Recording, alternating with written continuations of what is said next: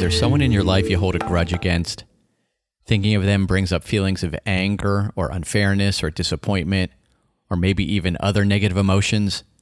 We've been wronged by this person, and the memory is painful.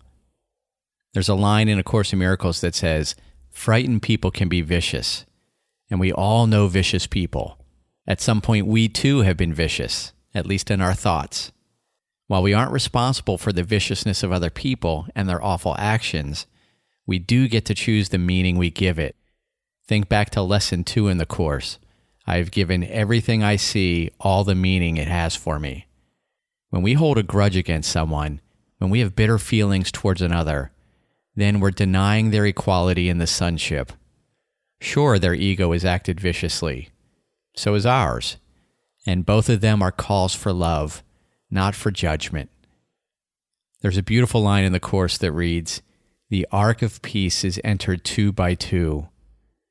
Obviously, this is an homage to the Noah biblical story, but what it means is that peace is only found when we walk hand in hand with our brother, not sword on sword.